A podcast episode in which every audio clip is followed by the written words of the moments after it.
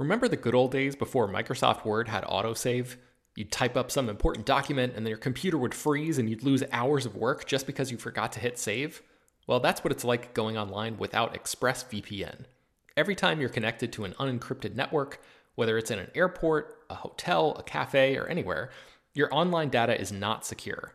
Any person on that same network who knows what they're doing can gain access to your personal data bank logins, credit card details, passwords, all the stuff you don't want people seeing.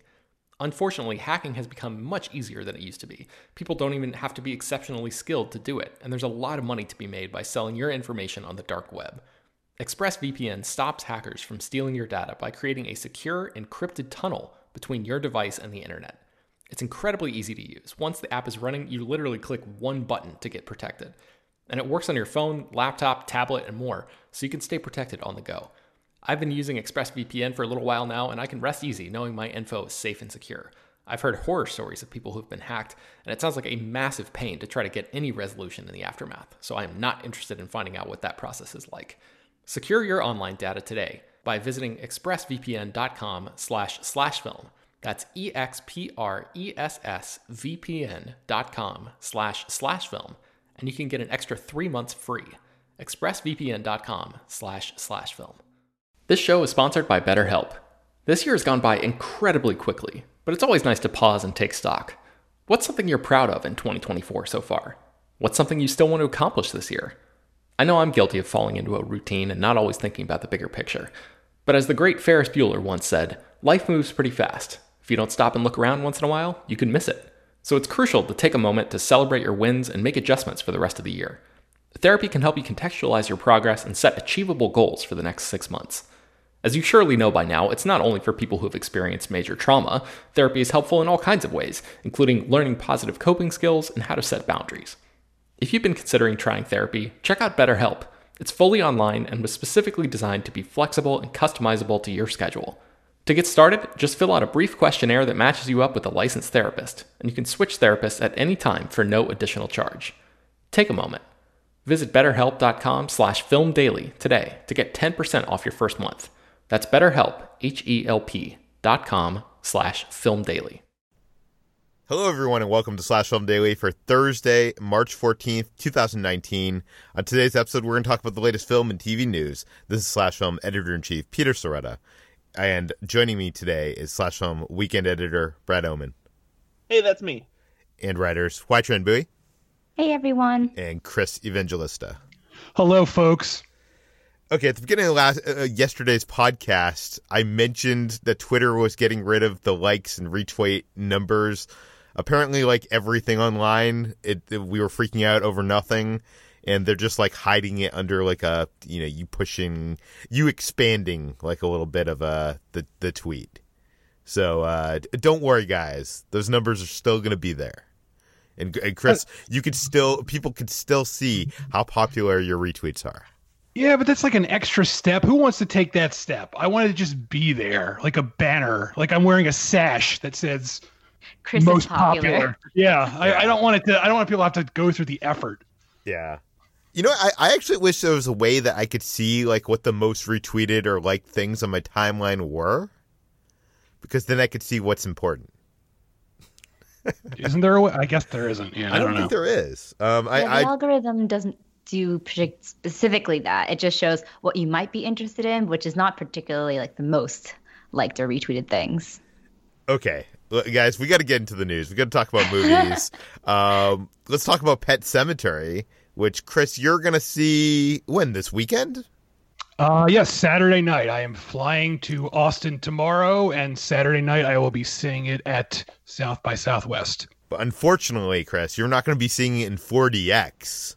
I know. I'm uh this news broke and I was a little like I'm like maybe I'll cancel my trip and go see it in 4DX instead because uh Paramount is now screening not now, but eventually sometime this year is planning to screen Pet Sematary in 4DX. 4DX is of course the ultra immersive cinema experience where the chairs shake and they shoot water at you and fog comes out and there are scents. It's it's it's 3D plus smell-o-vision plus I don't even know. It's it's a whole thing. It's it's actually even more than that. There's like things like like things that can poke you in the back. There's things that can like touch the back of your legs.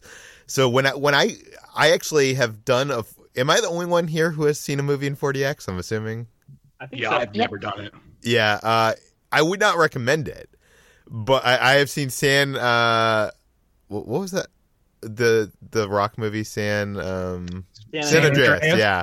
And I saw one of the Michael Bay Transformers movies in 40X. Oh, that sounds like a nightmare. Yeah, they were both nightmares. But there was a point where they were on Cybertron, and there was like these little snake like robot things going around, and like then they would like go by your legs, and you'd feel it, and like it would touch you on the back, and like I, I was thinking when I was watching that film, then I was like, how great would this be for a horror movie? But sadly, usually horror movies aren't big enough to be played in like this 4DX format. But I, I think this could actually be a lot of fun.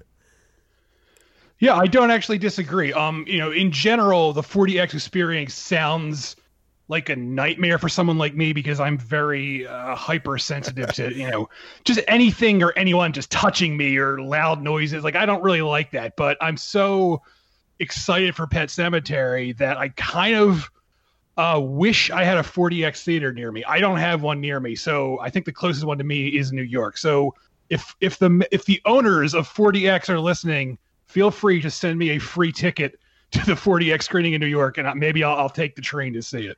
They offered you a 4DX screening for something last year, right? Like I forget It what it was- was. I think it was skyscraper. It was something that was not worth driving to New York for, but I would do it for this. So I'm, I'm just putting it out there. I got to hear HT. Would you be interested in seeing a horror movie in 4DX? Mm, probably not. that sounds like my nightmare.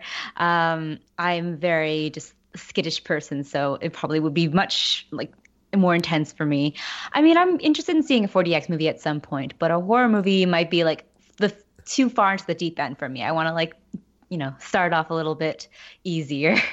Brad, how about you? I mean, I don't know. You just have no interest in the format whatsoever? yeah, just like I've been on theme park rides that seem like that that's what this is, and like I, I don't know. I feel like I only want to be physically stimulated so much when I'm watching a movie, and I already don't really like 3D that much, and this feels just like a sensory overload to me. So I mean, I don't know. Maybe maybe I might enjoy it. I think it probably just depends on the movie and how extensive it is and how invasive it is upon all of my senses. But I, I- would fully support them releasing a whole bunch of mangy cats into a pet cemetery screening.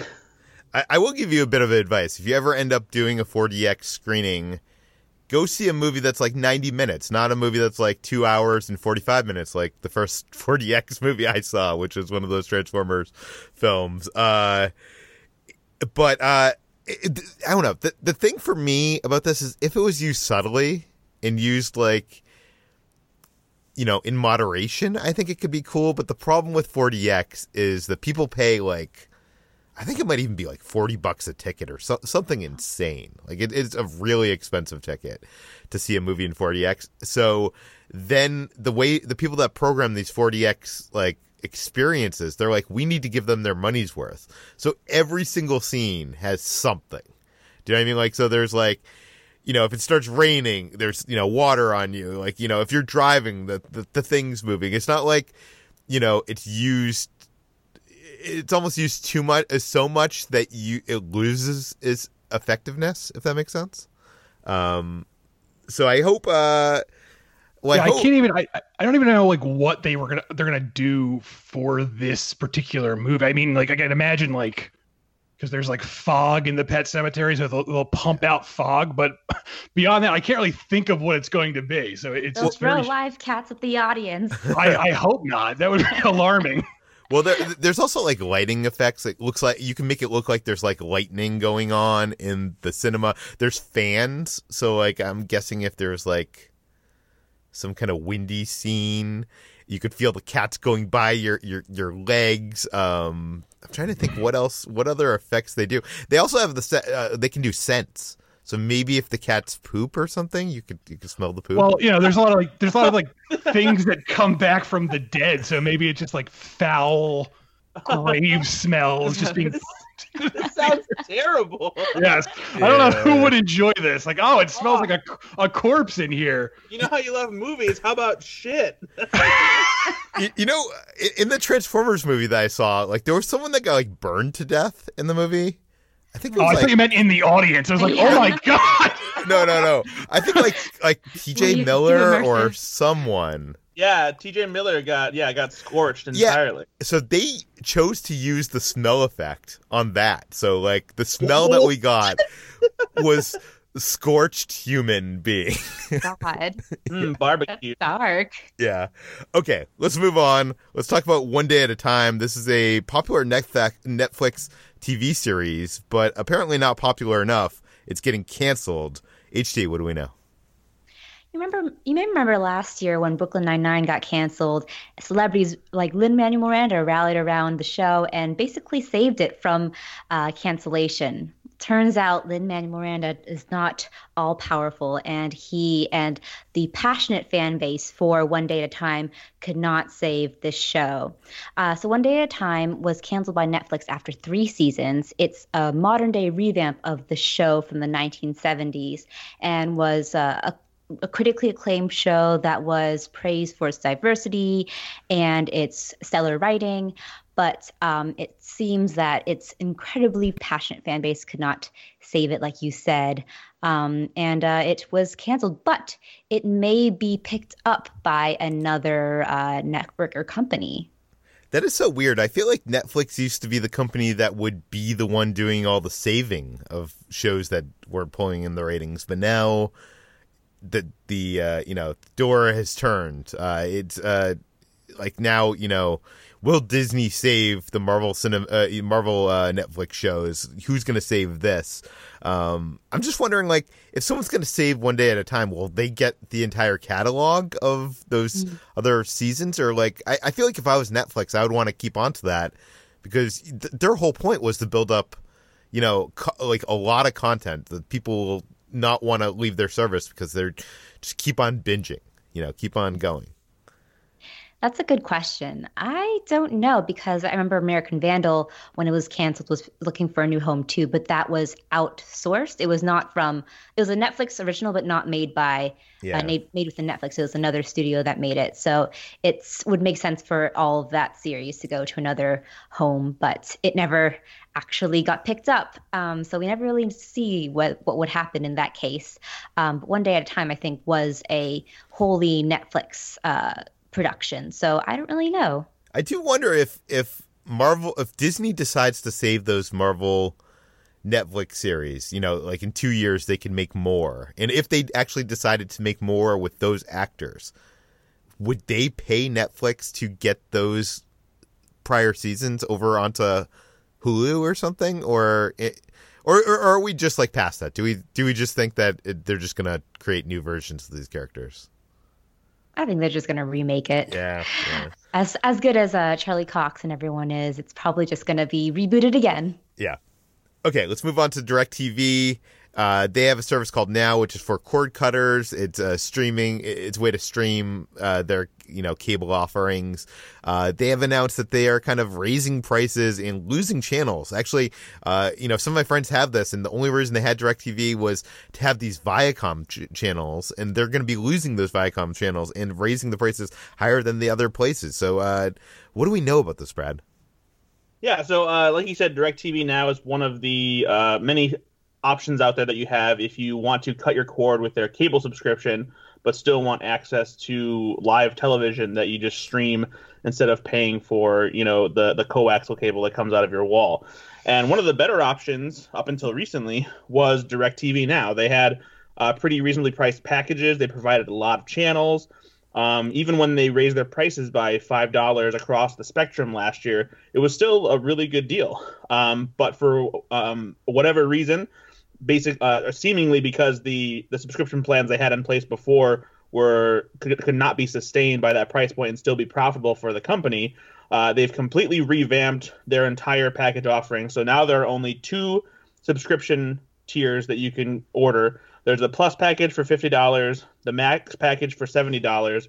but they don't offer nearly as many channels as the package did before because, like you said, they got rid of a bunch of the Viacom channels that they used to have access to. Um, so we're talking about channels like uh, MTV, Nickelodeon, VH1, Comedy Central. Those channels are all going away. AMC, BET, History, uh, TLC are all other channels that used to be part of DirecTV Now service, but are now all gone, no matter which of the packages you get. Um, so the only, I guess, upside of this is now if you subscribe to DirecTV Now, um, the Plus package for fifty dollars includes HBO, and the Max package for seventy includes HBO and Cinemax. So you don't have to pay a separate subscription for that. Um, another bit of somewhat good news is that if you're already a subscriber to DirecTV Now, you can hold on to your current subscription package and you won't lose any of the channels that you already have access to. However, all of those old subscriptions will, will go up by $10 starting on April 12th. And on top of that, if you also pay for HBO for the extra $5 that it used to cost for that package, that price is going to go up to $15. So now you're going to end up paying basically an extra $20 for whatever previous package you had al- along with HBO. Um, that kind of sucks, especially because uh, back when AT&T made their acquisition of Time Warner, they actually made a case for the fact that they weren't really going to uh, raise prices uh, for consumers, and that prices would actually be reduced. But this seems to be the exact opposite of that promise. So never trust a corporation, I suppose. Um, but yeah, so that's that that's pretty sucky, and this honestly makes DirecTV now one of the worst options on the table. Although, to be fair, um, every single uh, TV streaming service like this, except Sling, has gotten rid of the Viacom channels. Apparently, there's some kind of um, thing that makes it too expensive for them to keep the Viacom channels. I don't know if Viacom is just particularly dickish about how much it costs to have the channels included on their packages or what, but that's uh, that's how it's going.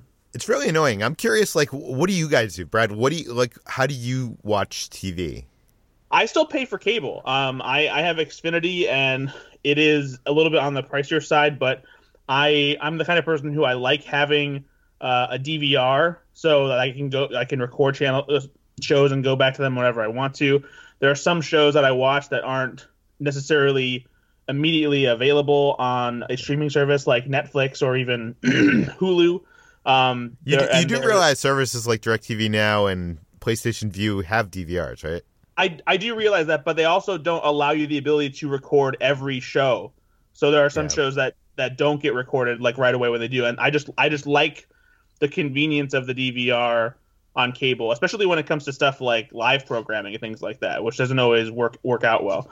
Um, so so yeah, I, I still pay for cable. It, it's worth it to me for me only because my options out here in the Midwest aren't super plentiful and even if I were to cancel cable, the amount that I would pay for internet by itself ends up being a little bit like a little closer to the total cost of what I pay now for internet and cable. Yeah. Where it's it's just worth it for me to pay for both.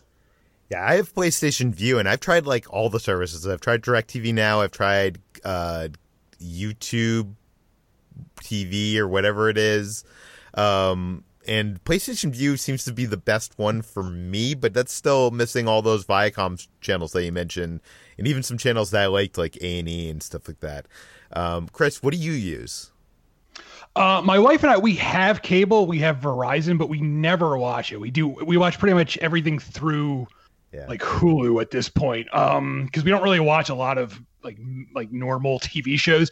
And I would love to just get rid of cable entirely and only have internet, but I don't know how this works, but they have this like scam set up where every time you call and say, "Hello, I'd like to just cancel cable and keep internet," they say, "Well, to do that, your pr- your bill will go up if you only have cable. You need to have both to have a lower bill." And we always say, yeah. "All right, never mind. We'll keep cable and never watch it."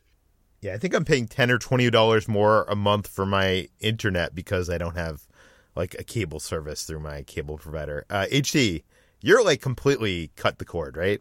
Yeah, I've completely cut the cord at this point. Uh, my apartment building, it's more expensive to have cable rather than the the opposite. So we just decided to not get it, and uh, I've just watched everything on streaming services now. Yeah, I think that's what most people are doing. I, I just don't understand. Like the promise of these streaming services and cutting cutting the cord was all about me being able to subscribe to the channels I wanted and get like a la carte programming and not be, you know, lumped into these big package deals. And now, like, you know, DirecTV is now going down to only two packages. So, like, the options are becoming even more limited, which is just, to me, like, sad. Hopefully, I'm wondering, you know, whatever Apple has up their sleeve, I'm hoping it, it gives the consumer more options, but we'll have to see. Um, let's move on to a story that we wanted to get to, to yesterday, but we couldn't because we had that big uh, Marvel news that hit, and that is Stephen King's The Talisman movie might actually finally happen. Chris, what do we know? Uh, yeah, this this film has been a long time coming. Um, Steven Spielberg snapped up the rights to this book. It, it was a, a book written by both Stephen King and um, British horror author Peter Straub. Um, uh, Spielberg bought the rights to this two years before it even came out. It even hit bookshelves. So that's how excited he was about making this a movie. And he spent years trying to get it made, and he just couldn't crack it. Uh, at one point, it was going to become uh, like a, a TNT miniseries, and then that didn't happen. And then at another point, Frank Marshall was going to direct it as a, a, movie, and that didn't happen. And now, apparently, it really is finally happening. Um, Amblin is is still producing, and uh, Mike Barker, who is a director on The Handmaid's Tale, is going to direct the film. Um, I'm not really familiar with his work, so I can't get too excited about that. But uh, you know, like I said, this this film has been in development one stage of development on and off for you know the last uh, several decades. Yeah. So the fact that it's finally happening is is kind of interesting. What is the talisman about? It's a very um it's not really your typical Stephen King-ish story. It, it, it's um it's really complicated and weird, but it, it boils down to basically there's this boy and his mother is dying and the boy ends up in this alternate dimension where they're um like by the way, so far this sounds like the Dark Tower movie that I saw. Well, it's it's it's like all Stephen King things. It is actually tied into the Dark Tower, but uh, this boy ends up in another dimension, and in this other dimension, there are um, I don't want to call them clones, but there's like alternate versions of us there. They're called twinners, and it's just this very strange, trippy sort of. Um, it's like a road trip story, but the road trip is through this alternate dimension. Yeah. Well, this has been in the works for so long that I'll believe it when I see it when they actually yeah. you know announce a release date. Um, let's uh let's move into Rotten Tomatoes. We've been talking a lot lately about how toxic fanboys have been gaming the the fan rating on Rotten Tomatoes, and Rotten Tomatoes has been doing a really poor job at responding to this and and uh, you know setting up barriers of entry to prevent this from happening. But it sounds like they might have a plan. HT, what do we know? Yeah, last month, uh, Rotten Tomatoes dramatically revamped its audience scoring system to uh, sort of try to prevent online trolls from uh, skewing the audience scores for for films that hadn't come out yet. So the um, the thing, the obstacle that is in place right now is that uh, no post, no user post can be made before the film is released in theaters. Um, and now, according to the Hollywood Reporter, additional measures are being considered to tighten those guidelines and uh, combat trolls further. So these um, additional measures would amount to um, a sort of two-step process in which um, the uh, the the user would have to verify that they had seen the film in question before they posted a critique. Hmm. I like how would you even monitor this though? Like how does that how would that work? Well, it's possible because Rotten Tomatoes is owned by Fandango that they could um, strike some sort of deal with this. Fandango is a ticket buying service, and um, it's possible if users buy a ticket through Fandango, that could be considered the verification for them to then post to Rotten Tomatoes um, what they think about that movie. And this is uh, intended to basically um, distinguish between the actual troll, po- troll posts and people who are uh, genuinely have a negative opinion of the movie. See, this would be good, but like it would also prevent someone like me who uses AMC A list to mm-hmm. see movies or goes and sees a press screening. But I guess I guess I fall into the critic meter. Anyways. Yeah, you don't need to be in the audience review, Peter. Uh, yeah, I did. I mean, we did mention in our Slack channel. There's a you know film festival going on right now. Jacob's at South by Southwest, and I used to actually look at the Rotten Tomatoes, uh, the the audience rating during film festivals just to get a gauge of what like the buzz is, uh, like from non critics on movies. And because they put this uh, the other thing into place that you mentioned that like no one can rate a movie or the rating for the movie doesn't show up until the day of release now you can't do that with film festivals which is i mean i'm not i, I know that's like such a minor thing and so few people are doing that so that's not a big problem here. But i just wonder like Brad, do you, think there's a way they can actually like verify everybody that's seen a movie? Like, if I buy a ticket, am I gonna like take a photo? Like, how is that gonna work?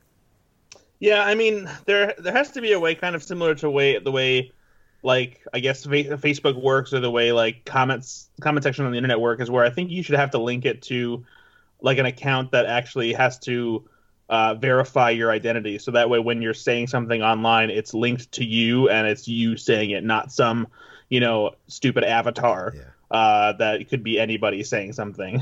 Um, so I, I don't know. I'm I'm to the point where I just like I just wish people would uh, just stop because I'm I'm so sick of this nonsense. Like just just grow up and you know stop being terrible trolls and people. Like what what are you accomplishing by this? I know. Why are they dedicating all this time to review bombing a movie that doesn't even um, get impacted by their troll attack. Yeah. Well, I mean, th- they would like to point to movies that seem to have been affected and not the ones that actually like you know captain marvel obviously had that troll bomb and that did not affect that box office at all um I, I do wonder like do you think these people are so crazy these toxic fanboys are so crazy that they would actually buy a ticket to the movie so that they can rate their you know one out of ten vote on the oh, service. Oh, absolutely. If anything, just because they're just they're just stupid enough to do something like that. We're talking about a group of people where some of them were saying you should go support Alita Battle Angel instead of seeing Captain Captain Marvel because oh that that'll show them. Go give money to the studio that's being bought by Disney. You fucking morons. let's talk about a story that hit yesterday, or we've been following for a while. There's this Michael Jackson documentary on HBO that is about uh, these two victims. Accusers. Accusers. Accusers is probably the the best word. That said, uh, Michael Jackson had molested them as children. Uh, in the wake of that, uh, you know, Michael Jackson's songs have been pulled off many radio stations, and also Fox pulled the Simpsons episode that featured Michael Jackson. And finally, we got an answer why. Brad, what do we know? Yes. Uh, so as we heard uh, last week, the episode "Stark Raving Dad," which was the third season premiere of The Simpsons, back at the height of its popularity, uh, was pulled after um, some of the creative team on The Simpsons had seen Leaving Neverland and felt like they didn't want that episode to be out there anymore. Uh, and there was a statement that had gone along with it, but showrunner Al Jean was a little bit more specific and even offered a certain uh, perspective on what made them feel like that this episode shouldn't be out there anymore. And it wasn't something they wanted to support as being, you know, uh, part part of their their history. I guess you know, obviously it, it inevitably is, but they just didn't want it to be out there anymore. Uh, maybe accomplishing what he thought it would, and uh, what Al Jean says is the decision. Uh, it wasn't something that makes me happy. It's something I agree with completely. What saddens me is if you watch that documentary, which I did, and several of us here did, and you watch that episode, honestly, it looks like the episode was used by Michael Jackson for something other than what we'd intended it. It wasn't just a comedy to him, it was something that was used as a tool. And I strongly believe that. And to be more specific, he goes on, I think it was part of what he used to groom boys. I really don't know, and I should be very careful because this is not something I know personally. But as far as what I think, that's what I think, and that makes me very, very sad. Um, so that's he, he's very careful to say that speculation on his part. There's no you know proof or evidence that it was something that Michael Jackson used to uh, groom boys to make him make them trust him, and so that he could you know do these things that he's accused of.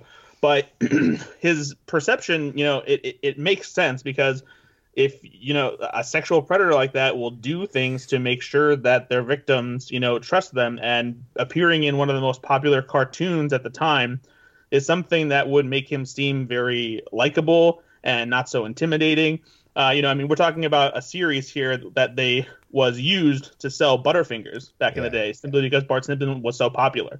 So it's it's not out of the realm of possibility that this is something uh, that Michael Jackson used to make himself appear, you know, more trustworthy. You know, society has changed a lot. Like you, we used to like, I think, mock the accusers, and now we're listening to them and um, believing them. Um, and uh, I don't know. I have not seen this documentary, Chris. I know you have, right? Uh yes, I have.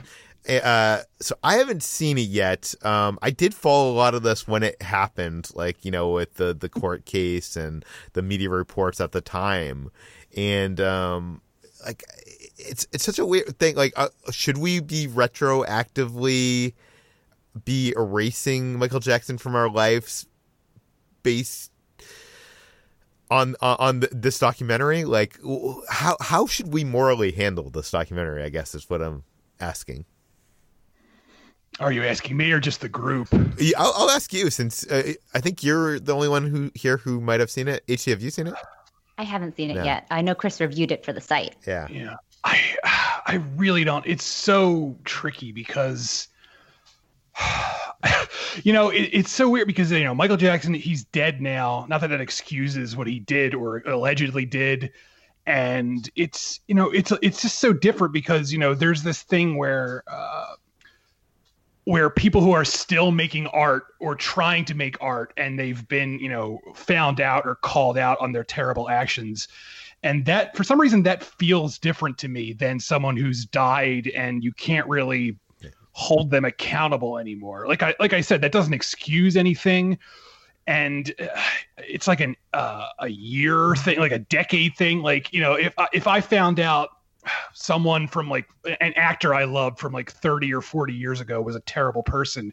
It's harder to be like well i'm done with that because it happened so long ago and they're dead. And but at the same time you know these these accusations are so serious and so disturbing. And for a long time people just sort of ignored it. Like i remember when i was a kid you know i i liked michael jackson's music but at the same time it was just sort of like common knowledge that he was quote unquote you know like a weirdo. And whether or not we all knew he was guilty it just felt like society as a whole knew there was something wrong with him. And we all just sort of just went along with it. And i also feel like after he died like there was this shift where it was like everyone stopped talking about these these allegations and it just became like oh he died too soon and what a great artist he was so maybe you know maybe i've come full circle here- here and i'm saying like we sort of forgave him after he died after he died and we probably shouldn't have and maybe it is time to take you know take stock of that I- Is I there? think- I was going to well, I ask. think one,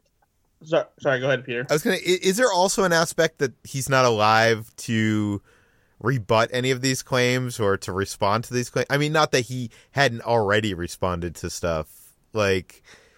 Yeah, but it's like that too. It's like because even if he were alive, he would just be saying, in theory, he'd be saying the same thing he said Yeah. at the time, where you know they're they're in it for the money and so on. Yeah. What were you going to say, Brad?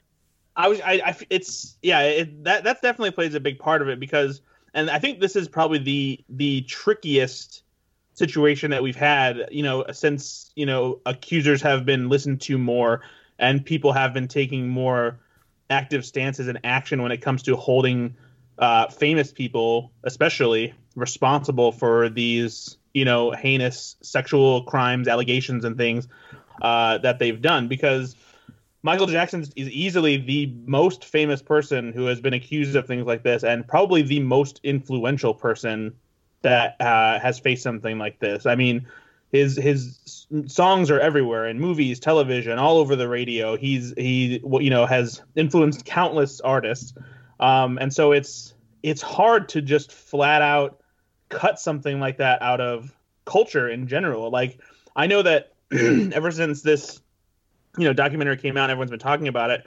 When I hear a Michael Jackson song now, I kind of feel weird about it. Um, it doesn't stop me from liking the music or, or, you know like acknowledging that it's good. Uh, you know because his music had a big pl- uh, part of my life. You know, growing up, I, I had Michael Jackson cassettes and stuff like that. Um, but it's it's definitely something that is extremely hard to come to terms with. I'm I, I'm I for one personally I'm not sure how to like. I can't see myself suddenly not listening to Michael Jackson, like or like, you know, having that staunch of a stance against it. But it does make me feel weird now and, and uncomfortable about it. Um, you know, and like, and it was, it, it's, it's like that. It was like that after you know the Kevin Spacey stuff came out. I didn't really feel inclined to watch any movies with him in it. I, I have seen movies in him with it since since then. Uh, I, I watched Baby Driver again not too long ago. Um, and there are movies that I really like that have him in it, but it's also it's not the same anymore. And it, I think it's just it's something that's really hard to come to terms with and figure out. I think it's really just up to every individual person as to what they need to do. But it's on the more public scale, it's hard because we can't go back and like erase these moments or pull them back. You know, like you can't go back to 13 going on 30 and change that entire sequence where they do the thriller dance just because Michael Jackson yeah. is an accused, you know, molester. Uh, so it's it's it's really tough. But it's weird that it taints like these old. I, I do have a question to ask you guys. Like you know, in my wardrobe consists of graphic uh, t-shirts mostly, and I own two graphic t-shirts that feature Michael Jackson. One, it's for Captain EO, the Disneyland George Lucas uh, produced, Francis Ford Coppola directed 3D film, and one that it's him and E.T. Um, I have not worn these t-shirts this year at all. Um, you know, since I found out this documentary was going to be playing at Sundance, and I've been conflicted. Should I get rid of these T-shirts or like th- those are two like you know I love Captain EO, I love ET, and that image of him and ET like is something that brings me with a nostalgic joy, but I don't want to be supporting someone that maybe did these things. I mean, I guess maybe the question is why did I buy these before? Because you know I knew about the allegations before. Um, HT, do you have any thoughts on this? It's um it's a difficult situation, like Brad and Chris so eloquently put.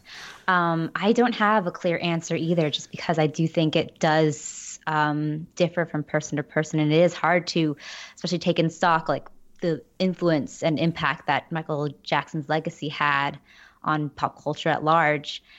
And yeah, I think there is sort of a, a difference because he is dead, and that by supporting his works or still liking his works, we're not actively supporting him. But it's it's difficult to say, and I do think that like I we should acknowledge and like use our knowledge of these allegations to sort of take into account how we view that legacy.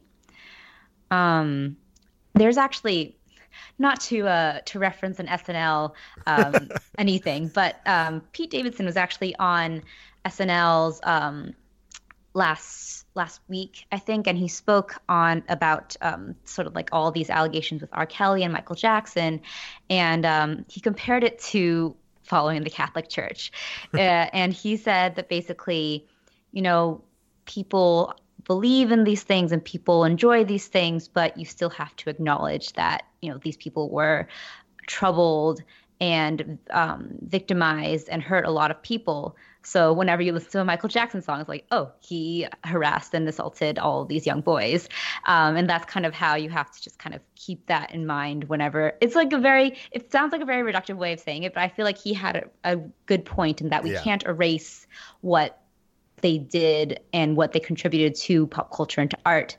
But um, we still have to keep in mind constantly like what they what they um who they hurt. Yeah, if you haven't seen that Pete Davidson bit from Weekend Update Saturday Night Live last week, it's it's edgy and controversial and hilarious, but very also poignant and has a very good perspective on it. It's it's a it's a smart piece by Pete Davidson. Okay, we will link that in the show notes. You know, we were also going to talk about this Avengers Endgame trailer that hit this morning, but we've gone way over time talking about this Michael Jackson thing. Uh, but I think I think this is an important conversation to have. Um, but you can find that trailer linked in the show notes, and we'll also link Brad's trailer breakdown where he goes through frame by frame and tries to find some insight into the movie Brad, what, what, what do you think the biggest, most interesting insight you found in that trailer was? Uh, easily the biggest insight is this trailer shows more than any other uh, piece of marketing we've seen so far that there is a significant time jump uh, somewhere in this movie. Um, there are two shots in particular that show the, a drastic change uh, in Black Widow's hairstyle. um, the the sequence at the very end where Captain Marvel meets Thor, Black Widow can be seen standing nearby with her short blonde hair that we saw her have in Avengers Infinity War. But one of the shots where she's talking to Steve Rogers in Avengers headquarters, her blonde hair has clearly grown out almost entirely, taken over by her original red hair again. So Yeah. there's a significant passage of time here, and even the shot with Scott Lang, where it looks like he just got back from the quantum realm, he's looking around. There's all these missing posters on a street pole uh, and an abandoned house. Um, those missing posters have been there for a while. There's a lot of uh, weed growth on the house. So when he comes back, a significant amount of time has passed, may- maybe years, uh, since the snap. And so when he meets the Avengers again, it's probably been a while since they've faced that defeat. So whatever that means for our heroes, for the fate of Thanos, uh, remains to be seen. But there's clearly a, a, a gap in time here that will take place in this movie. Yeah. And I, I think this is a brilliant piece of marketing from Disney. It, you, it, it uses a lot of footage and clips from, you know, the last 10 years of the MCU. And then at the end, it leaves you with a button featuring Captain Marvel, which I think this is uh, so well timed. You know, th- this is coming out on uh, a Thursday when Captain Marvel's going into her, what, second weekend? Um, and you know, basically, it's kind of like go see that movie if you want to get excited for Endgame. Uh, it's so brilliant. But um, okay, we got to cut it off here. Uh, you can find more of all the stories we talked about in today's podcast linked in the show notes and on slashfilm.com. This podcast, Slash Film Daily, is published every weekday on iTunes, Google, Overcast, Spotify, all the popular podcast apps. Please feel free to send us your feedback, questions, comments, concerns to us at peter at slashfilm.com. Uh, and uh, please head on over to our iTunes page, tell your friends, spread the word, and we'll see you tomorrow. Like you don't have to like burn them or anything, but just probably don't wear them in public for a while. Yeah, I As was Marie like, Kondo says, does it spark joy? I think the ET ET one is especially creepy now. It is. Mm, yeah. It sucks. It really sucks.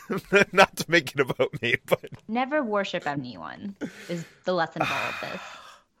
now I got to get T-shirts that don't have any pop culture things on them, or if they do, they're like animated. Actually- the whole to be thing, fictional. Yeah. Actually, even if they're animated, like you know, the John Lasseter thing can can add uh you know a bad tinge to that.